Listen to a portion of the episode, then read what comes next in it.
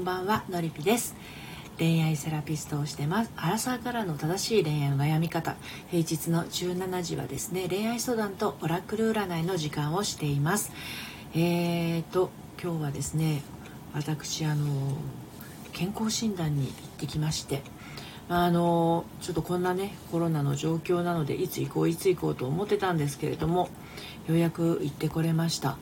まああのちょっとねあのね去年の3月にえーと、こういわゆる健康診断コロナがもう始まっちゃってたので蔓延してたので健康診断じゃなくてね血液検査だけをやったんですよ。ですのであのまあがん検診は毎年やってますけど身長体重を測るような健康診断をやるのはですねあのめちゃくちゃこう久しぶりだったんですよ私。もうね見たくないものは見たくないんですよね。あのね体重というものをですねここ数年測っていなかったもので今ちょっとシェアしてますね。少々お待ちくださいね。あの何も見ずに喋ってますけどどなたどなたもいらっしゃらないかもしれないけれど。あの体重ってものを測ってなかったんで今日の一番のメインイベントはですね私が一体今何キロあるのかっていうのがめちゃくちゃ興味があるような怖いようなそんな日だったんですけどあの体重計がね体重計の電池が壊れていてうちで測れなかったんですけどもうね帰り速攻電池買って帰りました。もう今日からちゃんと測ります。もう恐ろしい体重でした。怖い怖い。はい。あホリンちゃんこんにちは。あの私のこのくだらない話を。体重分かります？もうね2年ぶりぐらいに判明したって感じで、まあ、ついでにあの福井も測るじゃないですか。お腹周りも。もうもうびっくりしました。何そのお腹みたいな。妊婦さんじゃんみたいな。あの愕然として帰ってきましたのでまあ今1月ですから12月までに1キロずつ減らしていったらいいかなぐらいの感覚でいますけどね。ほんとびっくりしますよ。いやでもこれ毎日測ってたらそんなにあの衝撃受けないんでしょうけども測ってなかったからね。いやちゃんとね見ないふりしてちゃダメですね。ちゃんと見ないと現実を。そんな風に思いました。まああのどんなこともそうなんだけどね目をそらしてたからといっていいことないじゃないですかね。だからやっぱちゃんとこう、うんと、目にするものは目にしてねその現実を受け入れてその上でどうしていくかを自分で決めるっていうのがまあ何においても大事なのかなって思います。本当にね見ないで生きてたからね。そこのこの間の胆の摘出手術で入院した時もあの術前検査でね身長体重を測ってるはずなんですよ。だけど私のその入院した病院の看護師さんは何センチで何キロですっていうのを私に言わなかったんですよね。多分あの身長計に乗ったと同時に体重も分かる機会だったと思うんですけどその数値をどっちも言わなかったんですよね。だからまあ、本当は12月の半ばにも1回分かってるはずなのをそれをスルーしてしてるんですけどあの時って私すごく食生活気をつけてたんですよ。12月に入ってからは胆石の手術胆のの手術をするって決めてからはものすごく食事を決め気をつけていたのであの時体重は減りつつあったはずなんですよ。今若干戻ってるかもしれないけど。ってことはあの時ってもしかして今日の数値よりも多かったんだと思ったらもうねなんかね 愕然としましたけどね。まあまあいいや。あの分かってしまったことは仕方がないって感じでそこからまあどうするかっていうことですよね。うん、まああの昨日あのなんだっけこのえーと、オラクルブックをやって健康診断のことを聞いたんだけどまあまあそんな似たようなことそれに合うようなことが出ましたよね。ちょっとこの私の体重は今年どうなるのかっていうのを見てみようかな。ホリンちゃんあの聞きたいことがあったらねまた恋愛相談でもあのオラクルブックでもオラクルカードでもね今日やっていきますのでお声かけくださいね。私はちょっと体重のことをですねオラクルブックに聞きたい。今年私は適切な体重にちゃんとこう自分の強い意志を持って 今年の大晦日までにちゃんとこうなるかどうか。ちゃんとこうっていうよりも健康的な体重がいいかなとは思いますけどねこれ。はい。朝日というページを開きました。朝日に雲がかかっています。問題がありそう。でもしっかりと自分は主張しなくちゃ。何々何朝日に雲がかかっています。問題がありそう。でもしっかりと自分は主張しなくちゃ。なるほど。問題がありそうっていうこのキーワードにですねあのね無理はいけないよっていう感じを感じましたね。うん、でもしっかりと自分は主張しなくちゃっていうのは私はやっぱりちゃんとあの痩せて、えー、健康的な体を取り戻しましょうっていう気持ちは主張していきたいとは思ってますけどね。はい八重さんこんばんは。あとその前にホリンちゃん。今連絡取ってる人とどうなるかなって聞きたいです。OK です。そうホリンちゃん主張っていうのが出ましたよ。うんじゃあねこれオラクルでオラクルブックでも大丈夫？ホリンちゃん。今連絡取ってる人とどうなるか。まあ、でもオラクルブックは自分のこう潜在意識とつながれるのでその方がいいかもしれないですよね。はい、そういうメリットもありますね。一方的に何かを伝えられるというよりは自分の感覚に問いかける感じになるので。よし。そうね。うまくいきますかのがいいかなってようがいいかもしれないですね。ブックやと。そうですね。はい。それで？雪っていうページを開きました。雪。初雪の美しさが見えてきました。幸運の輪が回り始めました。チャンスを逃さないで。もう一回読みますね。雪というページです。初雪の美しさが見えてきました。幸運の輪が回り始めました。チャンスを逃さないで。です。いかがでしょうか？ホリンちゃん何かこの産業のメッセージだったんですけれど何かこうピンとくるところはありましたでしょうかね？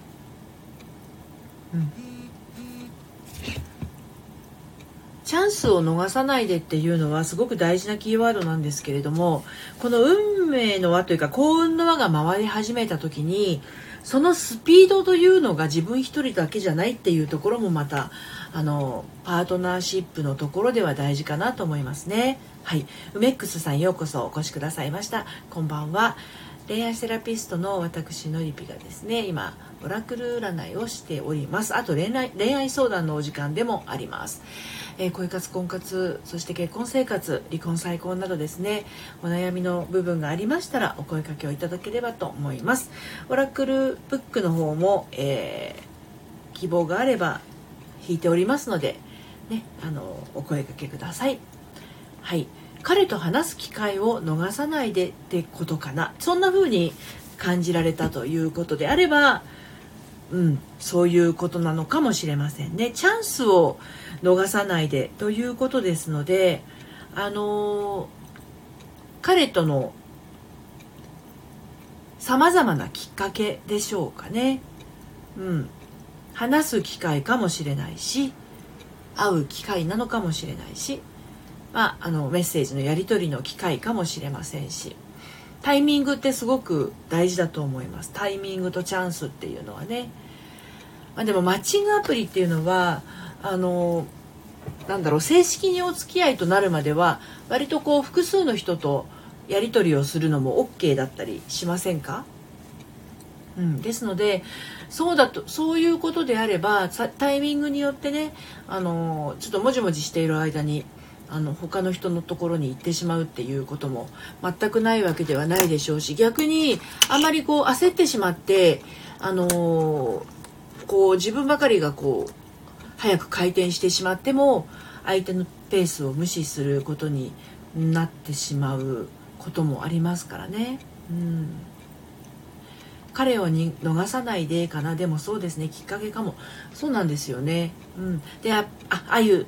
さんベビーシッター訪問保育士さんようこそお越しくださいました。はじめまして。恋愛セラピストののりぴが今ですね恋愛相談とえー、オラクル占いの時間を5時から30分ですね平日あの毎日やってるんですけれど、まあ、恋愛のこと以外でもですねお仕事のことですとかあと人間関係のこと、えー、それから何て言うのかな、うん、何か迷っていることだったりそういったことに対してもオラクルの占いは非常に効果的ですのでお声かけください。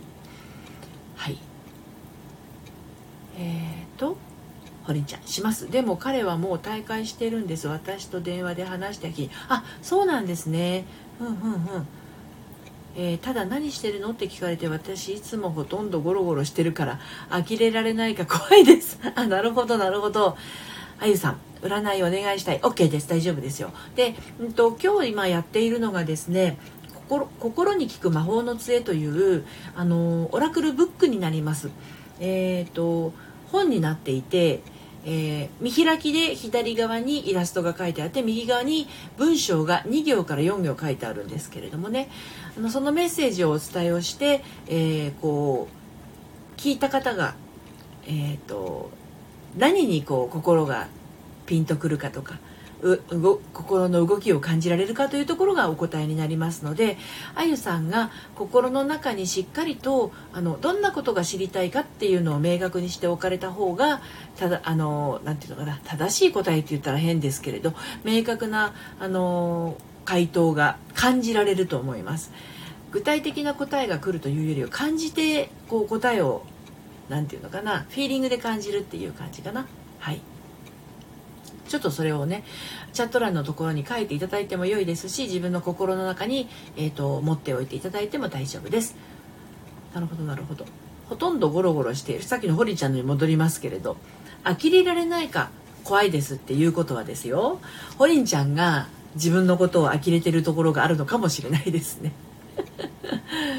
うん、でもゴロゴロしてるって言ってもゴロゴロしながらも考えてることだったりとか何か他にこうね何か読んでたりとか音楽聴いてたりとかテレビ見てたりとかねいろいろあると思うのでそういうことでは呆れないとは思うんですけれどあの自分自身が意外とそういうふうに罪悪感を持ってることがあったりするとねあの呆れられちゃうんじゃないかななんてね感じる方もいらっしゃいますよね。あゆさんではページを開いていきますがどんなことを知りたいか心の中に持っておいていただけてますでしょうかね。はい。ではページを開いていきますよ。これはね自分で思ってることが明確であればあるあるほど この文章からあのイメージがね湧いてきやすいです。はいホリンちゃん。なるほど。ありがとうございます。いえいえ。どういたしまして。はい、えー、そうしましたらあゆさん。えっと、恋愛のこととかそういうことは全く聞いていませんけれどもこんなページを開きました「夕日」というページを開きましたあゆさん。夕日がこう語っています。あの人のこともう少し調べてみればヒントがです。はい。まあ、どんなことをねあゆさんが心の中に描いていたかが私にはちょっとわからないですけれどもこの言葉から、ね、今の産業の言葉メッセージだったんですけれどその産業のメッセージからあゆさんがどんな風になるほど 何か思っていたことってありましたかね？夕日がこう語っています。あの人のこともう少し調べてみればヒントがっていうメッセージでした。あの人って気になりますけれど。もう少し調べてみると何かヒントがあるようですよ。はい。このメッセージから「ん?」ってちょっとね気になったりするところが「あ夫ですね。なるほどなるほど」旦那さんのことで何か今気になってることがもしかしてあったりしますしますかね？うん。もう少し調べてみると何かヒントがあるということです。まあ、ご主人様のことでしたら調べるというよりかはあのもしかするともうちょっと話し合ってみるとかコミュニケーションね取ってみるとかそれからあの向こう側が要望していることに耳を傾けてみるとかっていうことなのかもしれませんけれどね。はい、そうそうあのああギャンブルをやめてほしいんですなるほどなるほどそういう思いがあるんですね。そうするとあの人のこともう少し調べてみればヒントがっていうのはなぜ旦那さんがギャンブルをしてしまうのかっていうところの本当のところが分かるといいのかなっていう感じですよね。うん、何かこう思うところがあってギャンブルをしてしまってるっていうことなのであのギャンブルっていうのはねやっぱ中毒性もあったりするのでねなかなかやめられないっていう方もいらっしゃいますけどタバコとかもそうですねアルコールもそうだと思うんですけど何か満たされないところがあってそしてそれをギャンブルで満たしてるっていうところがもしかするとねあるかも分かりませんしね、うん、うんうん少し最近思うとこがあります。あそうなんですね。うん、そしたら何かこうねあのギャンブルとは違うあまさしくです。なるほどそうなんですね。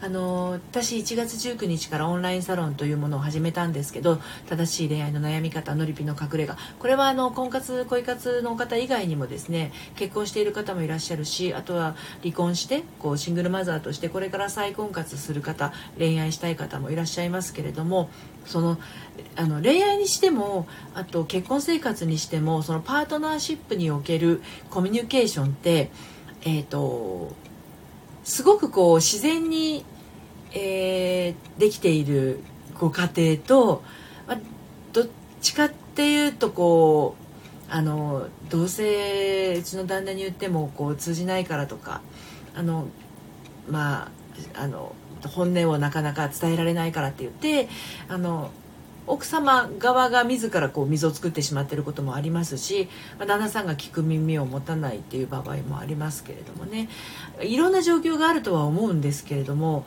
あの両方にあるのが両方の気持ちの中にあるのが寂しいがあるんじゃないかと思うんですよ。あの何かこうお互いを言い合えないようなあのご夫婦の場合ね。うんああゆさん。私もともと一人が好きなんですが慣れがあってか夫をないがしろにしていたかもしれません。なるほどなるほど。あじゃあまさしく寂しいがあるのかもしれないですね。であの一人が好きな人っていうのもあのなんだろうな。えーと、孤独が好きな人って孤独自由が好きなんだけど割とこう寂しがりだったりっていうところもあったりするので人のぬくもりを感じながら一人で何かを好きするのが好きっていう人もいますしね。完全に一人で何かをするっていうのが好きな人もいます。私も結構土日旦那さん土日が休みで私も土日が休みであのー、なんだろう家の1階と2階でそれぞれのことをしていてご飯の時に一緒になっていろいろ喋ってだから年がら年中べったり一緒にいるっていうタイプの夫婦ではないんですが私自身は、えーと、40歳で離婚をして53歳で再婚をしていますので今の再婚している旦那さんなんですけどね。でその最初の結婚の時の旦那さんはもう本当に仕事が忙しい人でもう物理的に私が一人になるっていうかもう子供もいますけどそういう状況だったので寂しいが言えないまま結婚生活が終わっちゃった感じなんですよね。うん、だから今はもうお互い分かり合った上で一人の時間を大事にしてますけれどあゆさんがどこかにこうあの罪悪感を感じつつ一人の時間が好きってなってるとその罪悪感の部分があの夫婦だってだから近いじゃないですかだからこう無意識な空間に漂って伝わりやすいですよね。だから本当はないがしろにしてるっていうよりもあなたは私あなたの自由なこと私は私の自由なことをやってそうぬくもりを感じながら一人時間を大切にしたいっていうところになれればいいんだけれども私が一人で何かをしているっていうことに対して罪悪感みたいのを持ってしまうとあの旦那さんがその罪悪感をこれまた無意識に感じさせないためにじゃああの自分の好きなことをやるって言ってそれがギャンブル。罪悪感を旦那さんも感じながらギャンブルをするみたいな。お互いに罪悪感を感じながら一人時間を楽しむみたいなことが起きちゃう。うわ分かりすぎます。そういうことが起きてしまったりするんですよね。めちゃくちゃ分かります。あそうですか。そうそうそう。だからまああのー、どうもフォローありがとうございます。はい弥生さん今日のメッセージ承知しました。だからねそんなこともですね心の中の仕組みが分かるとあのーあそういうことなのかっていうことで旦那さんとのコミュニケーションだとかスキンシップの部分がねあのもっと自然に本当にお互いが居心地が良い家の中になっていくと思うんですよ。だから、まあ、まだ始まったばっかり昨日始まったばっかりのオンラインサロンの方ではねあのいろんなスタステップにいる方がいらっしゃるから、うん、そういった方の気持ちを整えられたらなって思っています。はい。ともこさんこんにちは。はい。えーとじゃあ弥生さんのねページを開いていきますね。よいしょ。はい「雪」というページを開きましたよ。はい。えー、雪というページ。真っ白な雪の白さが印象的です。第三者の意見を参考にしてください。今日は2行のメッセージが弥生さんに、えー、オラクルブックから届けられました。はい。真っ白な雪の白さが印象的です。第三者の意見を参考にしてください。こんなメッセージでした。えー、まあ、2行ですのでね非常に短いんですけれどこの文章からどんなことをこう弥生さんが感じ取れた取れたかなっていうのがねちょっと大事なところになっていきます。はいまああの夫婦だからこそ先ほどの話に戻りますけれどあゆさん夫婦だからこそなんていうのかなあの言わなくても分かるだろうみたいなところってやっぱりね出てきちゃうんですよねでも夫婦だからこそ言わないと伝わらないことっていうのがやっぱりたくさんあるんですよね。むしろ恋愛時期の方がお互いをその組み合うというか汲み取り合う気持ちがあるのであの分か分かりたい分かろうとするっていうねあのそういう姿勢が垣間見えたりするんですけど。はい。あ弥生さんありがとうございます。何かこのメッセージからね感じ取るところがありましたら良いのですけれども。そうなのであの結婚したら結婚したなりの恋愛時期なら恋愛時期なりのその2人の思いというものをいかにこうあの何て言うのかな2つの毛糸を編んでいくかっていうことですよね。あの独身の恋愛の場合はですねお互いにその毛糸が近寄ってってもう自然とこうもつれるように編み物が出来上がっていくんですけどあの結婚してる人たちっていうのは夫婦というのはですねあの割とこう自分の一本の糸を軸に旦那さんが何とか考えてくれんじゃないのかなとか何とか言ってくれんじゃないのかな旦那さんは旦那さんで奥さんがきっと言ってくるだろうとかあのなんかあれば困ったら助けてって言ってくるだろうとかで奥さんは奥さんであの私のことをきっと分かってくれてるはずだから私のやってる頑張ってることを見てたらあの助けてくれるだろうって言って意外と平行線になってしまうことってあるんですよね夫婦ってね面白いものでね。だから恋愛の時してる時にあんなにコミュニケーションがあったはずなのにあの結婚したら喋んなくなっちゃうっていうのはあのなんだろうすっ飛びすぎなんですよね。あの維心伝心要はおじいちゃんおばあちゃんぐらいになるともうこのタイミングでお茶の時間このタイミングでご飯でご飯の時にはこういうことをしてっていうのがもうもう習慣になっていてルーティンになっていて1分1秒たがわずの日々をあの重ねてるわけですよお年寄りぐらいになるとね。だから分かるんだけどあうんの呼吸。でもそのあうんの呼吸っていうのは結婚して数年でこうなんだろう構築できるものではないからそこを一番手抜きしちゃいけない時期なんですよね。結婚して20年ぐらいは。20年ぐらい経ってようやくじゃないですかねきっと。うん。それでもうちの親なんて私がもういい年だから結婚して65年ぐらい経つと思うんですけどね。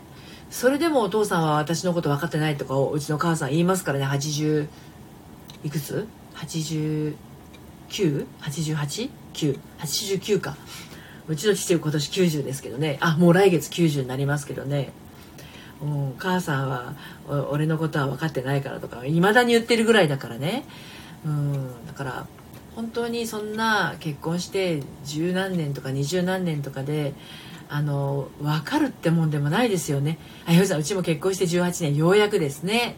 徐々に徐々になんですよ。それまではやっぱりおっかなびっくりなところがありますよね。でおっかなびっくりだったらまだまだしもこれ絶対相手分かってくれてるだろうみたいなのが一番危険ですよね。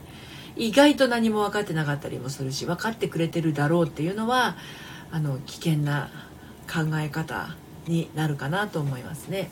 はい。そうなんですよ。私も前の結婚は11年で終わりましたけど今の旦那さんとはもう知り合って付き合ってる頃から数えたら20年近くなってくるので結婚してからの年数は7年8年だけどそそれより前から付き合っていますからもう本当にそれでもやっぱり分かんないとこありますもんね。で分かるところもあるけれどでやっぱりね人間ってその何3年単位とか、まあ、3ヶ月単位とか細胞レベルでこう新陳代謝を繰り返してるからあの5年前の自分の考え方にもう手放しで賛同できるかって言ったら自分自身がそうじゃなかったりするじゃないですか。で去年の自分とも違ったりもするし去年の自分とも違うんだとしたら本当に5年前とか10年前の自分とは当然変わってるところってものすごくあると思うんですよ。だけど結婚した当初のつもりのままで月日を重ねてあの時こう言ったから分かってくれてるだろうなんて思ってても旦那さんの方も新陳代謝をね繰り返してるわけでお互いこう変わって変わりつつあるわけなのでもう本当にねあのこうに違いないとかねうん。こうこうこうこうに違いない考えっていうのは本当に大変だと難しいくなっちゃうと思います。すごいなそんなに長く一緒に生きていくって。ねえ。ほんとすごいですよね。そう。だからそれでもやっぱりどんなに長く一緒にいても本当のところではそれぞれの考えていることはそれぞれにしかわからないんだっていうことをそれぞれが腑に落ちていればですね意外と新鮮を保ってねあの夫婦生活にしろ通のパートナーシップにしろ続いていくと思うんですよ。やっぱあの慣れって怖いですよね。うん、慣れって怖いですね。やっぱり。その慣れっていうのはそこで止まってるってことなのでやっぱり人間は変わりつつあるわけですよね。うん。エリさん分かります？変わったねって旦那さんに言ったらお互いにと言われちゃいました。そうなんですよ。だからお互い変わっていってるもんなんだっていうのを受け入れとくと変わることを恐れなくなるしあ私も変わっていってるんだなっていうこともそこに罪悪感も当然持たないわけですし人は変わるものって子供なんか見てるとよくわかるじゃないですか。子供とかでよその子でもねちっちゃい子見てると。ついこの間までハイハイしてたと思ったらもう靴履いて外歩いてるわとか。で靴履いてとことこ歩いてた子がもうランドセルショーって通学校行ってるんだみたいな。ねそれだけやっぱり人間っていうのは数年の間にあのそれはね目で見て大きさで変わっていくけれど大人になるとあの目で見て変わってるように思えなくてもやっぱり日々視野が増えたりとか白髪が出たりとかっていうのが見た目でも変わっていくように内面も変わってるいってるところはあるんですよだって前は興味がなかったことに興味が出たりとか前はすごく興味があったのに興味がなくなっちゃうことなんていくらでもあるじゃないですか。ねだから好きだった食べ物がね嫌いになったりとか嫌いだった食べ物が好きになったりとか。で、ま、今までの人生にはなかった食材がいきなり目の前に飛び込んできてえこんな食べ物あったんだみたいな。私にとってはねロマネスコとか割とそうなんですあのブロッコリーの変形みたいなやつ。あれ私の若い頃に若い頃っていうか20代とか10代の頃にはなかったもん。あんなあんな野菜。ね。そう。タピオカなんてのもなかったと思うんですよ私の10代の頃にはね。それを言ったらそれこそ携帯なんてなかったしねスマホもなかったし。でスマホなんていうのはほんの十何年前かの話じゃない20年ぐらい前か。初めて携帯を買ったのがうんと二十何年前かだから。あひかりさんこんばんは。お疲れ様です。ようこそお越しくださいました。そうだから人はね常に変わっているから変わることを恐れないでっていうよりももう変わってんだなっていつも日々変わってんだなっていうのを捉えていた方が自然ですよね。こんばんは。この私アイコンすごく好きでお顔の周りにハートがいっぱいくっついているやつ。ニュアンスとしては何なんでしょうかねこの顔文字。弥生さんの「言われちゃいました」の後ろのお顔は汗かいてるから汗汗かいてるってわかるしなんだけどこのお顔のマークにハートがいっぱいっていうのは私も割と使いますけどなんて言うの？そうそうそれそれ。このマークって何ていう意味があるんだろうか。普通のニコニコよりもなんかこう愛に満たされてるような可愛いですよね。うんそうそう。すごい可愛いなと思って。うん。絵文字ってやっぱりその人が受け取るあのニュアンスによってね 違うじゃない？あのそうそう。婚活アプリとかマッチングアプリとかであのメッセージのやり取りをする うふふっていう感じですかね。そうですね。そうかもしれないですね。メッセージのやり取りするじゃない？で男の人ってあんまり絵文字使うのどうです？絵文字使う男性の印象って皆さんどんな感じしますかね？あの絵文字全然使わない人もいるし絵文字やたら使う人もいますけどね。かわい。い旦那さんとか彼氏さんとかってどうですか？絵文字使いますか？ね。めめしそう。あの、ともこさんのダーリンは外国に住んでいて、外国で、外国語で、英語かな何語でやり取りするのかなイタリア語？あの、そのやり取りで、顔文字ってこういう絵文字じゃなかったりしますよね、きっと。英語です。そうすると、なんかこう、なんていうの？コロンとカッコを使ったりとかっていう絵文字顔文字みたいになるのかな？うん。外人の方もありますよね。うん。弥生さん旦那さんは適度に使ってる。あんまりあまり顔文字ないですね。あそうなんですね。ひかりさん絵文字はありです。顔文字は微妙かもです。なるほどなるほど。ね。これほら3人ですでに3用じゃないですか。ね。ともこさんたまにスタンプはあるけど。なるほどなるほど。だからねこの絵文字一つとっても感覚ってね皆さん違いますよね。だからなんか文章にやたらびっくりマーク使う人ってえゆさんはびっくりマーク結構入ってますけど。あそうそうホリンちゃんそういうやつそういうやつ。外国の方ってそういうの使いますよね。LOL でちょっとなんか笑っちゃうみたいな感じだったっけ？笑いにあふれてる時 LOL とか小文字でね使ったりするじゃない？ね。だからその文字だけっていうのはやっぱり気持ちを伝えるにはすごく危険なところがあると思うんですよ。だから実際のその恋愛にしろ結婚生活にしろ会話以上のリアルな会話以上のあのコミュニケーションはないと思っていてそのびっくりマークをねあの文章にやったらつける人ってあの普通のね会話でもいるんですけどいつもなんか強調している感じの。うんそうするとこう私なんかあんまりびっくりマークが多い文章をもらうとおおおってなるんですけどね、うん、どうして顔を横に向けないといけないような顔文字か謎ですね。ね。そうそうそうそうそうそうですよね。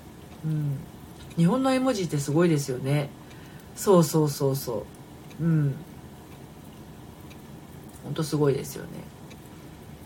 なんでその気持ちを伝えるっていうことにえ、ー、と、まあ、恋愛初期にしろ結婚生活にしろその言葉に勝るもの会話リアルな会話に勝るものはないと思ってるんだけどあとはスキンシップとかね。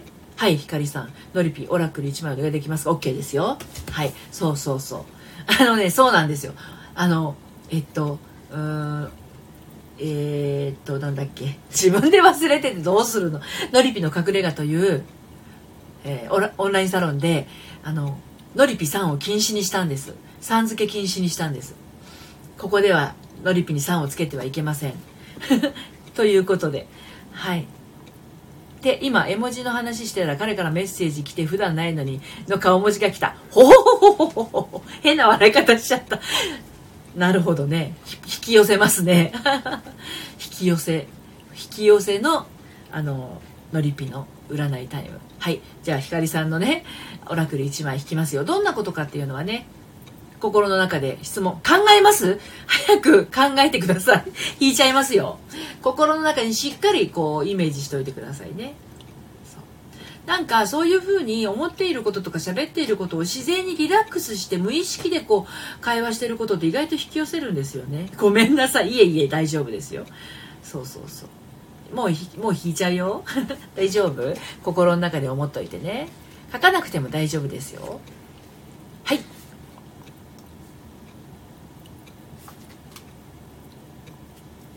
大丈夫？はい。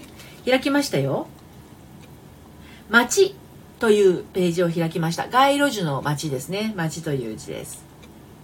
はい。はい。えー、街に明かりが灯り始めました。まさにあもううちは真っ暗になっちゃいましたけど夕暮れの時間になるのかな。街に明かりが灯り始めました。祈るようなあなたの気持ちは叶えられます。おおいいメッセージですね。街に明かりが灯り始めました。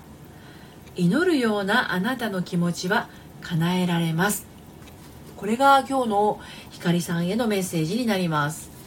この2行のメッセージからどんな風なね感覚を感じられたかなというところなんですけれどもいかがですか？どうしてもねこの2行目の「祈るようなあなたの気持ちは叶えられます」というところに注目しがちですけれど街に明かりが灯り始めましたっていう部分もですね非常に深いんじゃないかなとあの感じましたよ。ひかりさんほうなるほどありがとうございます。ね街に明かりが灯り始めるということはですねあの真っ暗になる手前のちょっとやや暗くなりかけて寂しくなりかけた夕暮れに一つ二つお家の電気だったりねお店の電気だったりつき始めるわけですよ。ね、でその街に明かりが灯り始めることで本当それまではだんだん辺りが暗くなってきてめっちゃめちゃ孤独感みたいなものを感じるんだけれども明かりがつき始めることであっ私一人じゃないなみたいな感覚？そういうものもこの街に明かりが灯り始めましたという一行にね一行目にね乗っかっていることもあるんじゃないのかななんて今ふと思いましたね。そしてこの祈るようなあなたの気持ちは叶えられますという部分なんですけど祈るようなっていう思いはもうなんだろう急に降って湧いたお願い事というよりかはいつも心のどこかに引っか引っかかっていたような毎日どこかで一瞬考えてしまうようなこと、うん、そういったあの割とこういつも心にこうなったらいいなと思っていること。祈るようなというところですよね、うん、祈るようなあなたの気持ちは叶えられますよと。あなたは孤独じゃないですよと、まあ、そういったメッセージなんじゃないかなと。いう印象を持ちましたね。うん、でオラクルブックってやっぱり行数が短い分ね。ここ最近毎日考えてることあります。なるほど。ね。そうなんですよ。だからそういうふうに自分の中にあることに気づくというのが自分と仲良くする第一歩になるので、うん、あの必ずこう解決の糸口というのはねありますからあのまずは一番の自分が味方になってあげるっていうのがね大事なんじゃないかなっていうふうに思います。ちゃんとあの思いに寄り添ってあげれば叶う方向にね進んでいきますしね。はい。ということで今日はこの辺で終わりにしたいと思います。明日もまた、えー、5時から、えー、行いたいと思います。はいお時間が合いましたら遊びにいらしてください。ひかりさんありがとうございます。こちらこそです。どうもありがとうございます。おりんちゃんもありがとうございました。いつも来てくださってとっても嬉しいです。はいもうね今日は大寒でめちゃめちゃ寒いです。本当に夜もね暖かくして温かいものを召し上がってあのお手手ありがとうございます。ハートもありがとうございます。はい、女の子はハートが大好きですよね。はい、やゆさん今日もありがとうございました。いつもありがとうございます。皆さん、あの、暖かくしてね、温かいものを食べて、あの、寝る時もあったかくして、はい、あの、ゆっくりお休みください。今日もありがとうございました。それではまた、さようなら。